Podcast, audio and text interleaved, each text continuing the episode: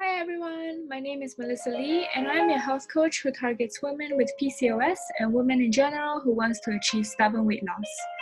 I do my best work when I work with PCOS urban women in their 30s who are embarrassed about their weight but want to feel comfortable in their bodies and are able to lose stubborn weight naturally. In this podcast, we talk about various topics, including why stubborn weight loss is so hard to achieve. If this is you, definitely put this in your podcast list because one episode will be released every single week. Hi everyone, I have Erin Holt on the show today to talk about the physiological impacts that and that emotional eating and under eating have on our bodies. I first found Erin as the host of the Functional Nutrition podcast. I loved her energy and vibrancy and definitely wanted her on the show to share her functional medicine knowledge with us. Erin is a board certified integrative and functional nutritionist and founder of Functional Nutrition Academy, a 12 month practitioner training and mentorship helping nutrition pros level up with functional medicine methodologies. That sounds awesome. So, welcome to the show. Thank you so much for having me. I'm excited to be here. I'm so excited. So today's topic is about more on like emotional eating, fear around eating, and under eating. And I feel like this is such a big topic because even when I serve my clients, um, you know, they come to me for dietary advice or any lifestyle advice, but in the end, we always end up um, you know going into this kind of rabbit hole about okay they do have you know certain emotions centered around eating so the first question i have for you is when we have guilt or fear surrounding eating what are the physiological impacts on our body there's a lot of impacts on the actual body but i think we even need to back up a step and ask well why would we be experiencing guilt around food because why do we experience guilt at any time it's when we're we feel like we're doing something wrong or bad and that really shouldn't be coming into play with food. That really only happens if we've created food rules for ourselves, right?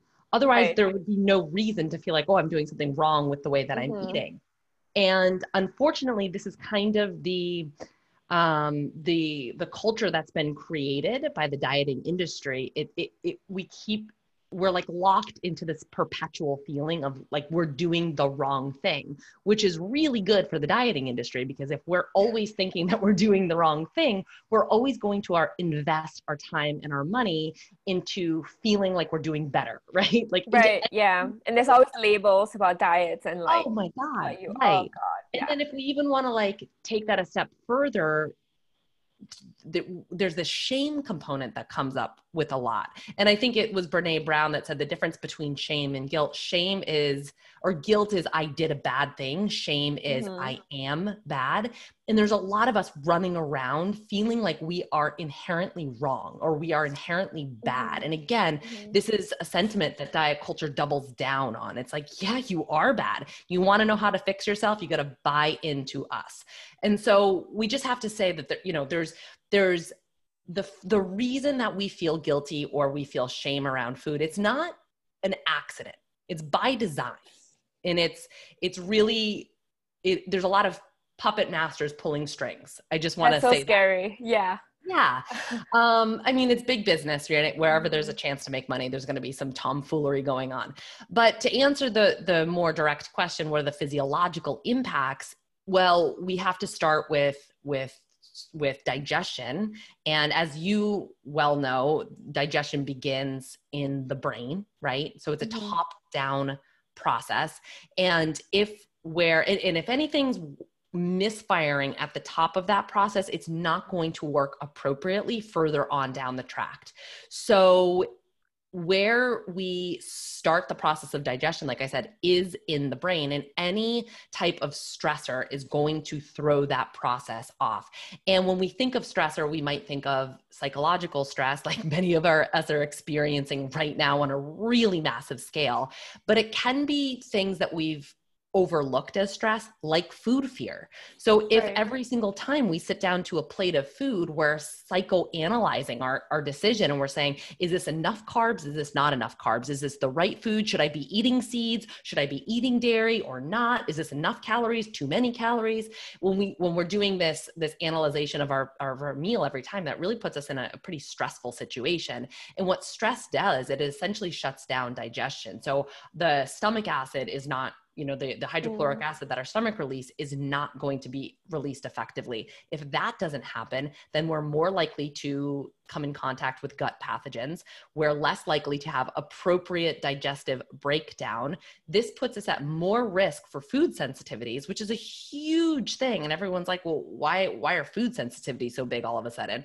We don't have adequate stomach acid to break down our proteins. And so our immune system is hyper responsive to the food that we're eating so and stress also directly impacts the lining of our small intestine. So we hear a lot about leaky gut. Stress essentially like punches holes in the lining of our digestive tract. So we're more likely to have leaky gut processes. We're more likely to be opened up to autoimmunity. So it's really this like ripple down effect. So if we're we're, we're coming to our plates in a stressful state in a fear based state. Nothing's going to work appropriately. And then on top of that we you know lots of women are focused on hormones and i think you talk a lot on your show about hormone imbalance. Right. And if where the thing that i always try to get across to people because we are so obsessed with hormone balance hormone imbalance is is rarely the underlying cause it's usually hormones, whether we're talking about sex hormones like estrogen, progesterone, testosterone, or thyroid hormones, they're usually responding to mm-hmm. some type of factor. So it's not usually the, the, the problem itself hormones are usually responding to the problem and so these these problems can be so many different things but the one that i see time and time again in a decade's worth of clinical practice is stress and food stress is a huge one so we do have this this kind of ripple down effect of feeling stressed out or feeling fear every time mm-hmm. we eat has far reaching consequences throughout the entire body I love that you covered all of that. It was excellent explanation, by the way. Um, it almost, I think what came up when you were explaining that is the whole like mind body connection, like whatever we think or how we approach our meal, and that directly impacts like the physiological, um, you know, effects of like stomach acid and in indigestion. Um, I think one of the stresses is one of my clients, she she had trouble socializing right? So like it's not only like when she's by herself like even she has like fear around like socializing because you're like what should i order? Like you are like scrutinizing the menu and that's like an additional source of stress. Oh absolutely. I mean community is so huge just for our mm-hmm. overall well-being and so right. if if the way that we're eating disengages us from our community that's completely ostracizing and wildly stressful yeah, it's like a double whammy. Double whammy. And what to your point with the mind body connection, I mean, our biology inform or excuse me, our beliefs inform our biology. So anything that we're thinking, we're having a physical manifestation in our bodies. And it's so cool because this is stuff that I used to, I used, I studied 15 years ago. And back then it was like super woo woo. And like, you didn't really like, if you wanted to have a stronghold and like be taken seriously as like a mm-hmm. scientific mind, you didn't really talk about this stuff. And now there's like this enmeshment, like where people are really accepting this, this fact to be truth. And it is, but anything that we're thinking is going to have physiological consequences in our body. Any of our thoughts, any of our emotions, mm-hmm. they manifest physically in, in our body. And so we cannot separate the two. So, how do we approach women about emotional and guilt eating? Well, I mean, I think first we have to talk about food rules and if there are food rules and where those rules came from who gave you the mm-hmm. rules like we, right. we have a, a, discussion about autonomy. Who's in charge of what you're putting in your mouth? If it's anybody else other than you, we have a problem. Um, and so, without the food rules, without the good and the bad, without the morality associated with food, we don't have the guilt. Hard stop. Um, but I want to take a different approach with folks because we we have such a a distaste in our mouth about the concept of emotional eating like it's a bad thing. Mm-hmm. and what mm-hmm. we need to do is acknowledge that this is what this is a learned behavior. We have learned this as a way to take care of ourselves. When we're going through a hard thing when we're struggling when we have issues maybe we don't have the best coping strategies. We haven't learned them yet. So food becomes one of those things And at the end of the day, if we're emotionally eating as a way to take care of ourselves, isn't that a beautiful thing? So rather than come at it from a, I'm so bad, there's something wrong with me, I can't stop this behavior, I shouldn't be doing this, this is a bad thing, we stop that train of thoughts and we say, actually, this is a pretty magical thing. I love myself enough that I want to make myself comfortable it's just learned behavior. Yeah mm-hmm. and so what maybe what we might need to do is replace that behavior with something else. We might need to learn a new strategy but in the meantime at the end of the day it's just a way to take care of yourself. It's like almost acceptance. When you put it that way it's more of like a self-acceptance rather than going at ourselves like we're hating ourselves hating ourselves gets us exactly nowhere this i mm-hmm. i am somebody who struggled with disordered eating for 13 years and when i recovered from disordered eating i ended up with an autoimmune illness and i do not think that there is uh, that was an accident you know i i essentially hated myself right. for most of my life mm-hmm. in talking about beliefs informing my bi- biology eventually my body caught up to that right yeah. i had self-flagellating thoughts i had such negative thoughts about myself all of the time eventually my body was like ooh i guess we gotta i guess we're gonna do yeah. this. We're gonna go into self-attack mode enter autoimmunity. So we have to whatever we need to do to to stop that self-flagellation we have to do it. I love that you paint it like the overall and you know bigger picture. I feel like whenever we come into you know this sort of um, psychological problem or issue or any kind of pattern that we're facing about ourselves we always want to look at the bigger picture. So i'm so glad you talked about the whole like someone's you know having a being a puppet master um, you know we're running according to like big corporations. So once someone is aware of that where do you go from there? Aware of the, aware the of like you know there are food rules. Yeah we're aware like um, that there are advertisements, you know, placed, there are like diet culture, um, and that we don't have to be controlled by that. So where do you go from there?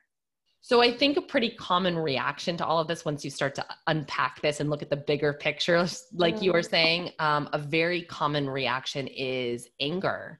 Like, mm-hmm what's up with this like why why is this why are we being controlled yeah why are we being like this mind control body control wh- why and i i always make space for anger and rage, especially female rage. I'm like, hell yes, like light it up.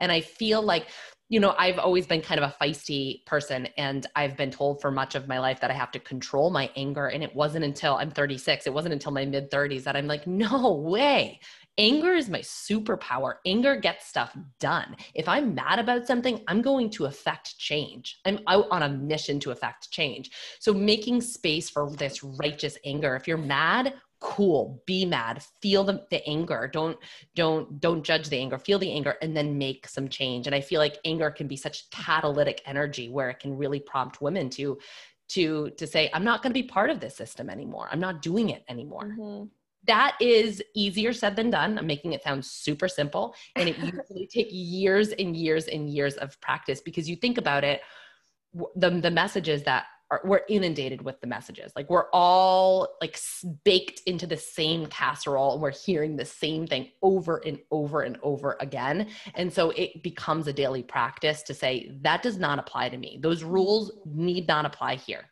I have complete autonomy over my body, over my decisions, over my food. And um, if we get a little bit of like a rebel tendency into it, I think that can serve us really well. I love it. It's the taking back control. Yeah. That's basically what it is. Totally. I love it. So, um, and also I was thinking about it you know women also have some trouble with anger not to go off topic but like you know we are tend to be like people pleasers we tend to like you know oh i should be doing this i should be doing that and you know some of us have trouble actually actually expressing anger as well this i that i would talk about anger all day i absolutely because we are the people pleasers and mm-hmm. it is mm-hmm. expected that we put other people's comfort levels above our own 100% of the time i mean why do you think chronic illness and autoimmunity is so much more prevalent in women than it is in men. It's because we're we're constantly quieting our own needs for the needs of everybody else. And if we dare reject that system we are cast aside. We're cast aside as the bitch as egotistical as you know as as uptight. Oh, you know like there's a there's a litany of names that we Yeah. can when we Mhm. dare say you know what? No i'm not standing for this anymore so i think anger and then boundary setting are two things that need to come into into everybody's day-to-day existence Have you read Dance of Anger? Have you read the book? no Oh, no You remind me of that. Like you could be a poster child for i'm gonna write it down and i'm gonna order it. the Dance of Anger by Harriet Lerner. She's like a like a famous like she's a mentor to Brene Brown actually, and she was talking about like how women can deal with anger. I know this is totally off topic, but um yeah, like you remind me of that book. it's off topic but it's not off topic i mean the more that i talk about boundaries in my own you know in my own practice and on my podcast and wherever the more people are like oh my god and i mean we can talk about hormones all day but like i just said Mhm. Driving the imbalance. The the fact that we're qu- we're quieting our voices the fact that we're we're not speaking up for our needs the fact that we are we're playing second fiddle to everybody else and everything else in our life do you think that's going to drive some imbalance in the body? You bet your ass it is. Yeah, totally. so we have to come back to the triggers and the root causes and mm. and this might be one of them for some people And this is how you approach your clients, right? Using functional medicine methodologies, because it's all about going back to the root cause, about looking at the bigger picture. Yeah, exactly. It is it's uncovering what I mean, that's that's the beauty of functional medicine is getting back to the root cause and figuring out, you know, the the analogy that's always used is if you if you step on a tack, you can take Tylenol all day, you know, Mhm. to to alleviate the pain, but the the problem isn't going to go away until you remove the tack. So, functional medicine is all about looking for the tacks and removing the tacks. And I I think, you know, I started my podcast, Functional Nutrition Podcast 3 years ago. Mhm. And three years ago, when I was reaching out to people to ask for advice on the title, people were like, you probably shouldn't call it the Functional Nutrition Podcast because no one knows what functional nutrition is. Three short years later, and like it has completely blown up, which is so exciting and awesome. And there's a real need for it. But when things get um, when things get popular, I also feel like they there's more opportunity to take advantage of it. And so I do see some issues with the functional nutrition, functional medicine space. And one of them is something I call template medicine, which is like we go to a seminar or we go to a training and we learn the protocol for whatever it is. So, like, oh, leaky gut, there's a protocol for that. Right. You know, Mhm. uh, you know, H. pylori, there's a protocol for that. Autoimmunity, there's a protocol for that. And as somebody who has been in the field for 10 years working with actual clients in the trenches, you learn pretty quickly that the protocol doesn't exist because we're dealing with actual human beings. So Yeah. theory is great, but what happens in actual practice, right? And so the the the the protocol kind of goes out the window, but a big part of the protocol and I'm sure you have seen this is this these elimination style diets Mhm. where you remove all of the foods and they can be phenomenal and super therapeutic if they're used in an appropriate way. But unfortunately i see them being used in a not so appropriate way and this has um, this has a lot of ill effects on the body. So we can we can talk about restrictive diets from the point of restricting food and restricting calories to um, to change our aesthetics but we can also look at restriction as we're pulling food groups out as a way to control our health right Mhm. Mhm. and so we, there's kind of like a little bit of a branch off there and sometimes they overlap and sometimes we're, we're dealing with two things but if you're doing more of a restrictive elimination style diet as a way to maintain your health there has to be an exit strategy so Yeah. where oftentimes i'll see practitioners put their patients or their clients on these long-term elimination style or um, restrictive diets like um, low FODMAPs or AIP or mm. the ketogenic diet. and those are really restrictive. What's that? Those are really restrictive. Ex- AIP? Are you kidding me? There's like Yeah. four foods you can eat. And so this can be great because what it does is it, it lowers the trigger foods, right? And so mm-hmm. when you lower the trigger foods or the antigenic foods, it gives your body the opportunity to heal. But if that is not the if that's not the chief problem, for example, if your chief problem is the fact that you have a pathogenic overgrowth living in your colon, restricting foods isn't going to do anything to remove that that tack, so to speak. You actually have to address the issue. So I think this can get us into a lot of problems. And what I tend to see is when we we pull out all of the food, number one, the gut microbiome takes a massive hit. So we know that the gut microbiome is huge for overall health, for metabolic health, for immune health, for brain health, for mood, for all of it, right? Mm-hmm. And when we restrict the food, when we restrict our food, we restrict those bacteria's uh, food source as well. And some of them, some of the bacteria that live in our guts are, are scrappy and they're like little piggies and they'll eat anything. And it's not really that big of a deal. But some of them are very particular. They're like foodies, they're like food snobs, right? They'll only eat certain things. So, a bacteria, for example, like Akkermansia, which is really, really important for uh, the strength of our gut, it helps to prevent against leaky gut. It's really important for metabolic health, um, obesity, and um, blood sugar regulation. And Akkermansia primarily feeds on red polyphenols. So, those would be things you would find in pomegranate or cranberries or red quinoa, really anything red colored. Mm-hmm. And so if you're eating a diet that pulls out a lot of plant foods, then yikes, we're probably starving off a lot of those good critters in our gut. And when we starve off the good guys, um, we don't have that really delicate balance to keep the pathogenic or opportunistic or bad guys at bay. And so it creates this ongoing problem. So that's just one way that elimination style diets can be problematic. But you know, you also think about if you're um the vegan diet is is back in vogue um yeah. quite a bit. Yeah, it is. I know. I, I just got approached to, to be an ambassador for vegan dieting and I'm like, no. It's not going to work. It's not, not going to be yeah not for I me. have to say that i was a vegetarian for 20 years and a vegan for a good portion of that. So mm-hmm. i understand the appeal. I really do.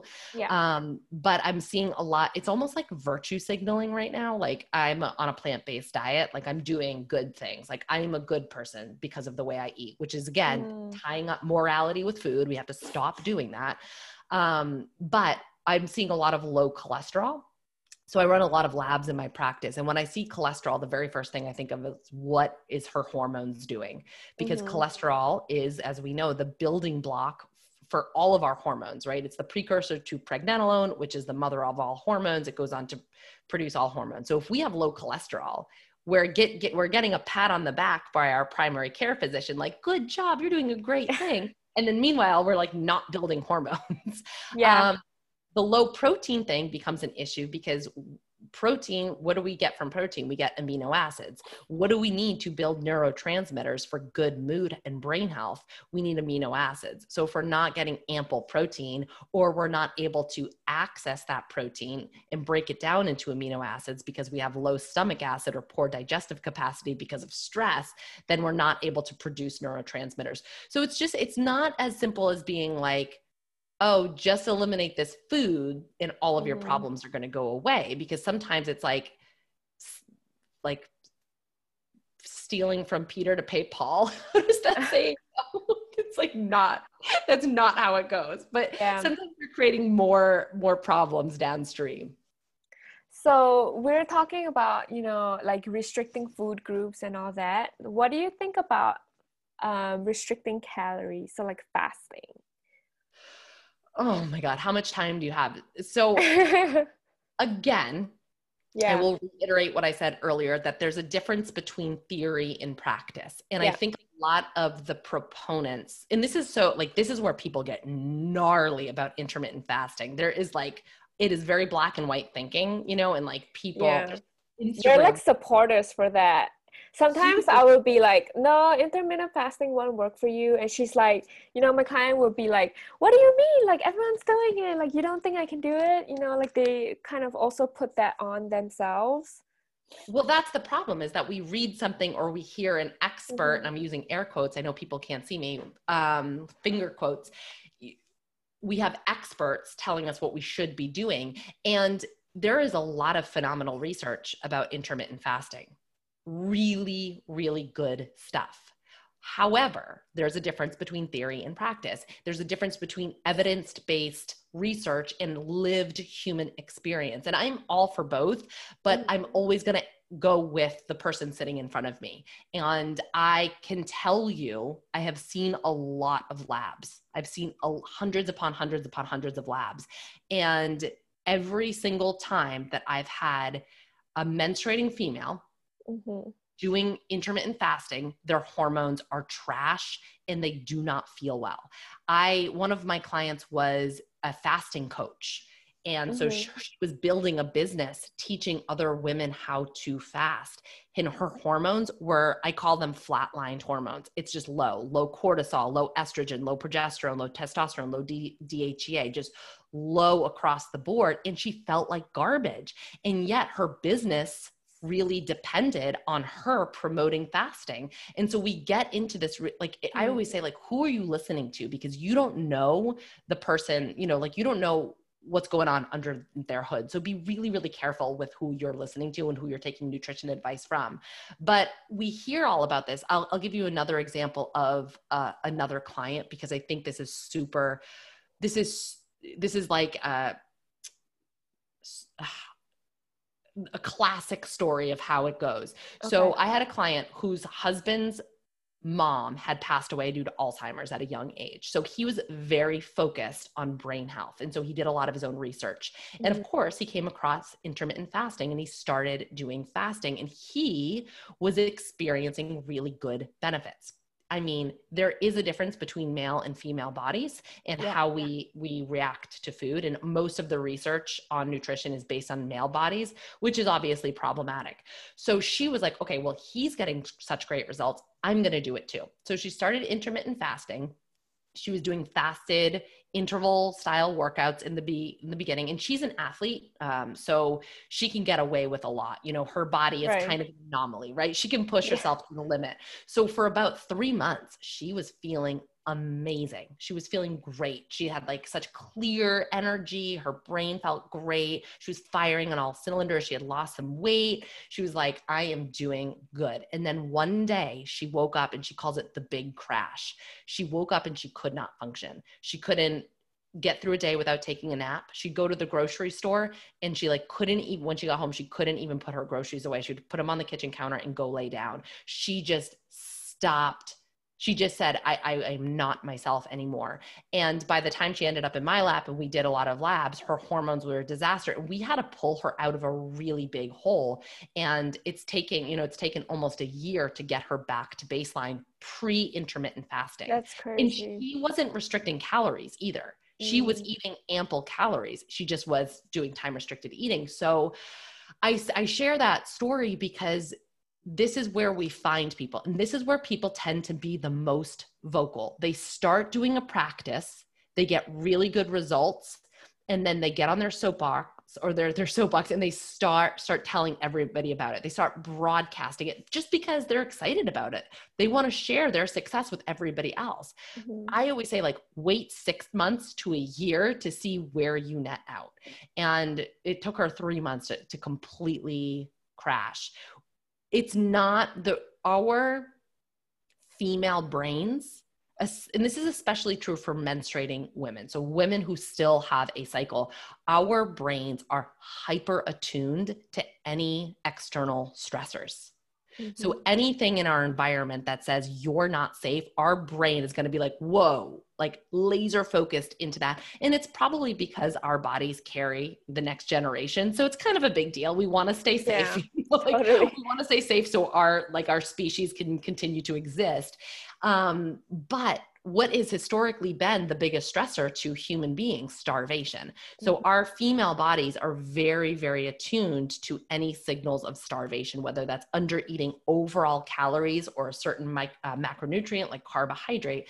When we experience stress or when we experience a threat to survival the hypothalamus gets lit up and the hypothalamus and the pituitary in the brain are like command control for our stress response, for our sex hormones, for our thyroid gland. So everything kind of just gets slowed down or ramped up. So it creates a lot of imbalance in the body. So personally, I have not seen mm-hmm. as much as I want to be a proponent of intermittent fasting because I've seen yeah. such phenomenal research and I'm like, I keep trying it for like years and my body's like, still no. It's still a no for you, dog. Don't do it. Um, I just have not seen good results from from menstruating females. So can you um, okay, so someone I'm imagining someone listening to this would be like, oh, so does this mean that um, I can't fast if I'm like a menstruating woman? And also, how does the fasting actually, you know, affect that woman client of yours differently from a man?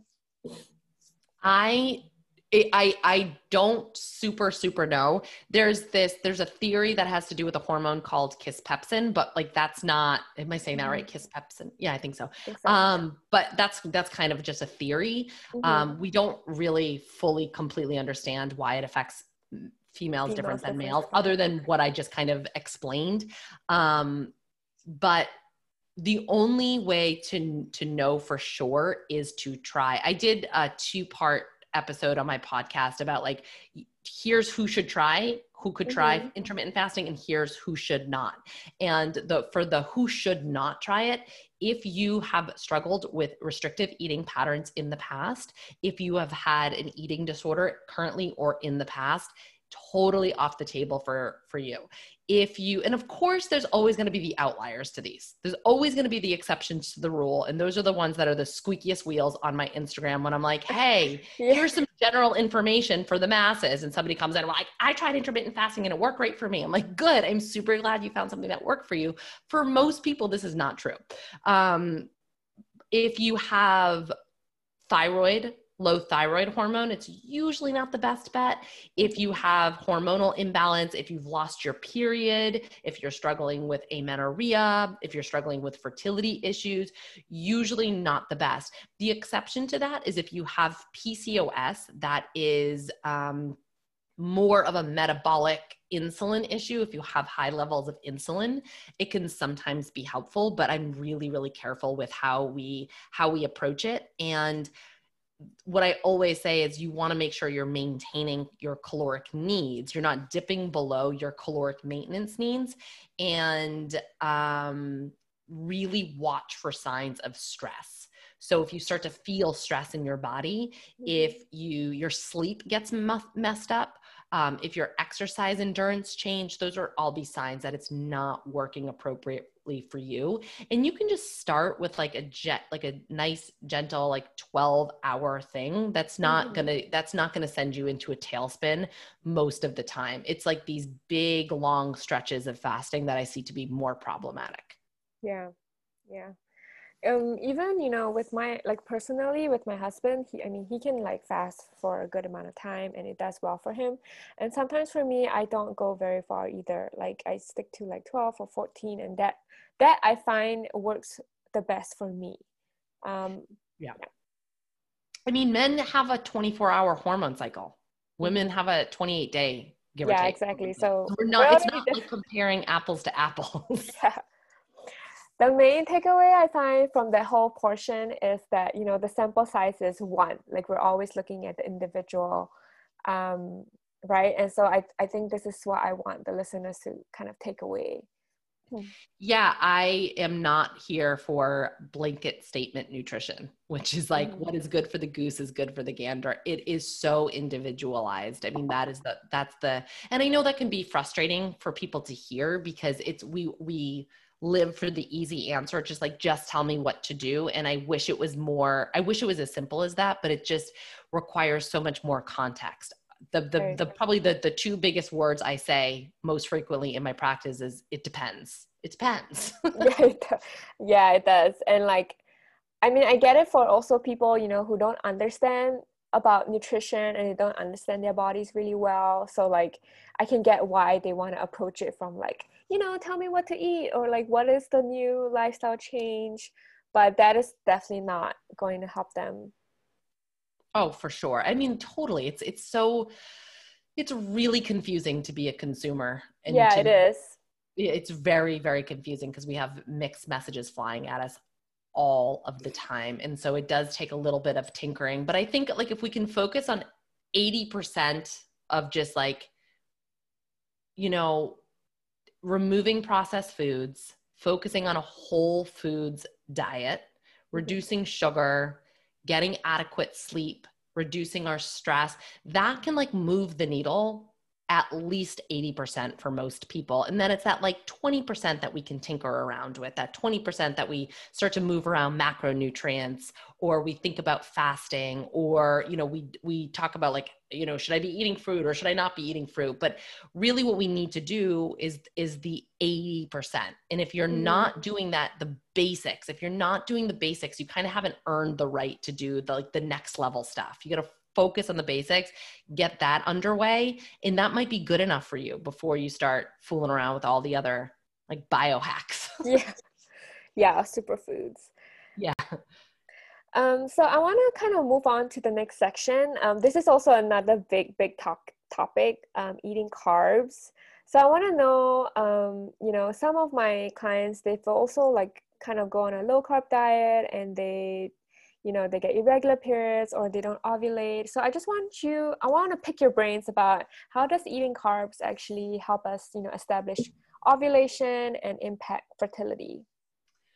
Well i mean i think we have to start by talking carbohydrate intake exists on a spectrum mm-hmm. and it's one of those carbs have been one of those things that we've just made black or white like either you're mainlining pasta or you're on a ketogenic diet. Those are the two extremes like the standard American diet is, is notoriously very high in processed and refined carbohydrates and sugar.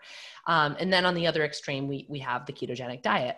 But there's so much gray area, there's so much room to exist in between those two extremes.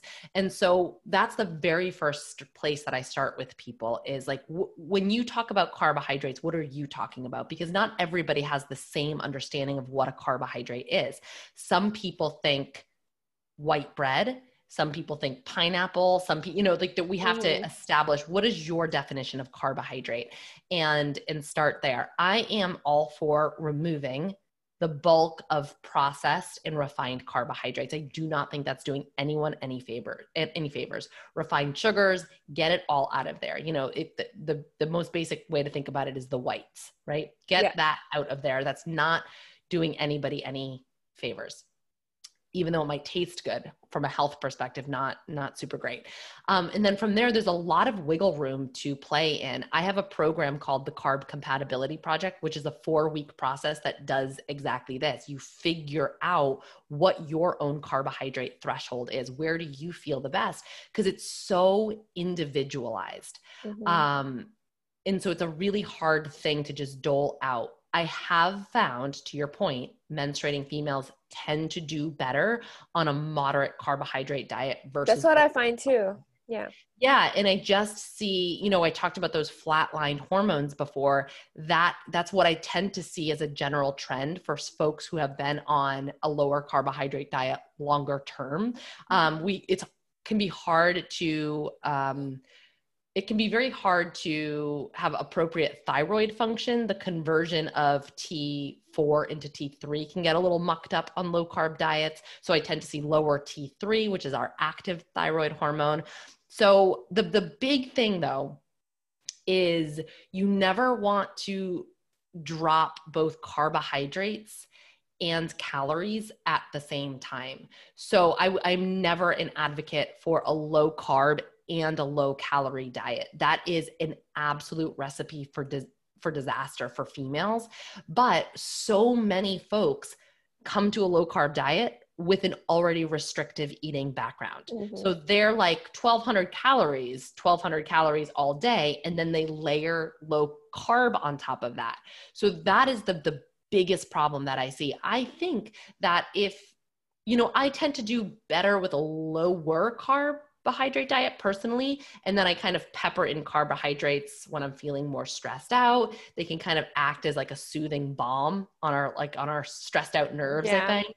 Mm-hmm. um but it's so it's so individualized and the biggest thing that i try to get across is don't go low carb and low calorie. That that that is going to fry your hormones. It's a very technical nice. term. Yeah. No so don't go low carb and low calorie at the same time. Mm-hmm biggest takeaway.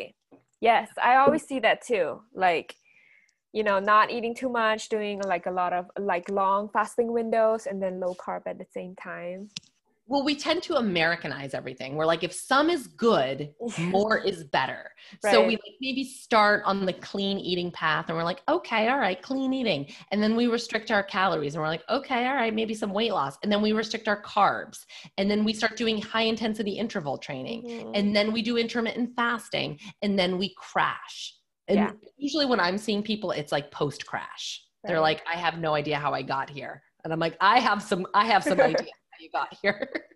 um, but it's so common and it's just so mm-hmm. like baked into our culture in the way that we approach food. And so it's it's very normalized behavior. This like high intensity restriction is like super normalized. But you know, from from a, another another perspective, we have to think about it as it's a stressor to the body, and stressors will drive up cortisol, thyroid function goes down, ovulation goes down, progesterone output goes down right? So we have all of these downstream effects from from this like hyper focus on doing the most with our food. Mm-hmm.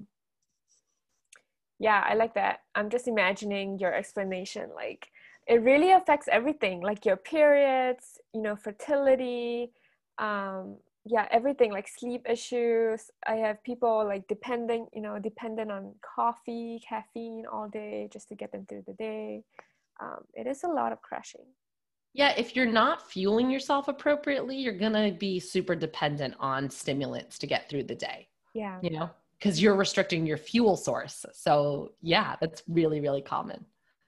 So how can women find the appropriate amount of food that is suited for their lifestyle I, I think I know what you're gonna say, but you know, it, depends. Like, it depends. Yeah, it depends.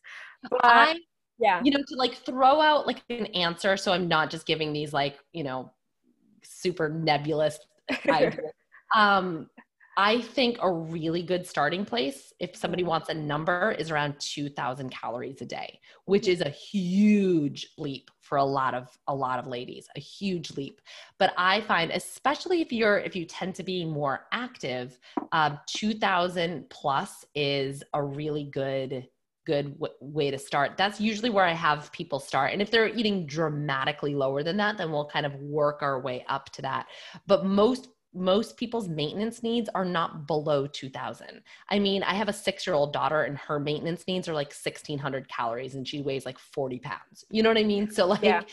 so we're we're we're really really under eating and we're setting ourselves up for failure so if we can get to a 6000 or excuse me a, a 2000 calorie place and then mm. tinker around from there, most people find that they feel a lot better. They have less brain fog, they have more energy, they have more like easier periods. Mm-hmm. Um, but it might be higher than that, you know, it might be up towards yeah. 3,000. But I, if you're dramatic, if you're eating dramatically lower than 2,000 calories a day and you know it, that's where I would start to tinker around.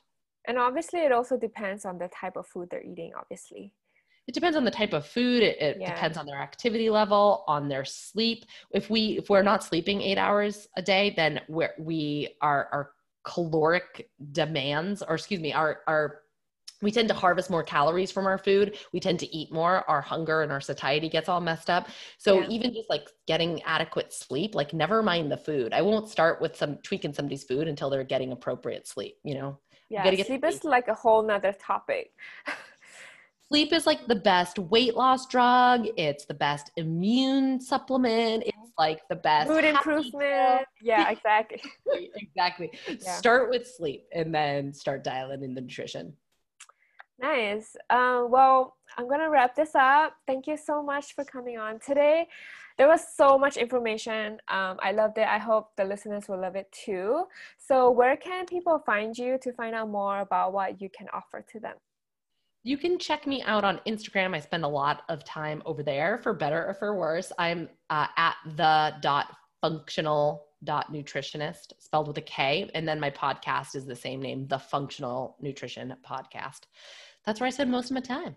Nice. And I'll put that in the show notes. I think I'm also going to put the episodes where you're talking about intermittent fasting in there. Yeah. yeah so that's very relevant to people. Um, and yeah, I guess guess that's it for now. Thank you so much. Cool. Thanks so much for having me.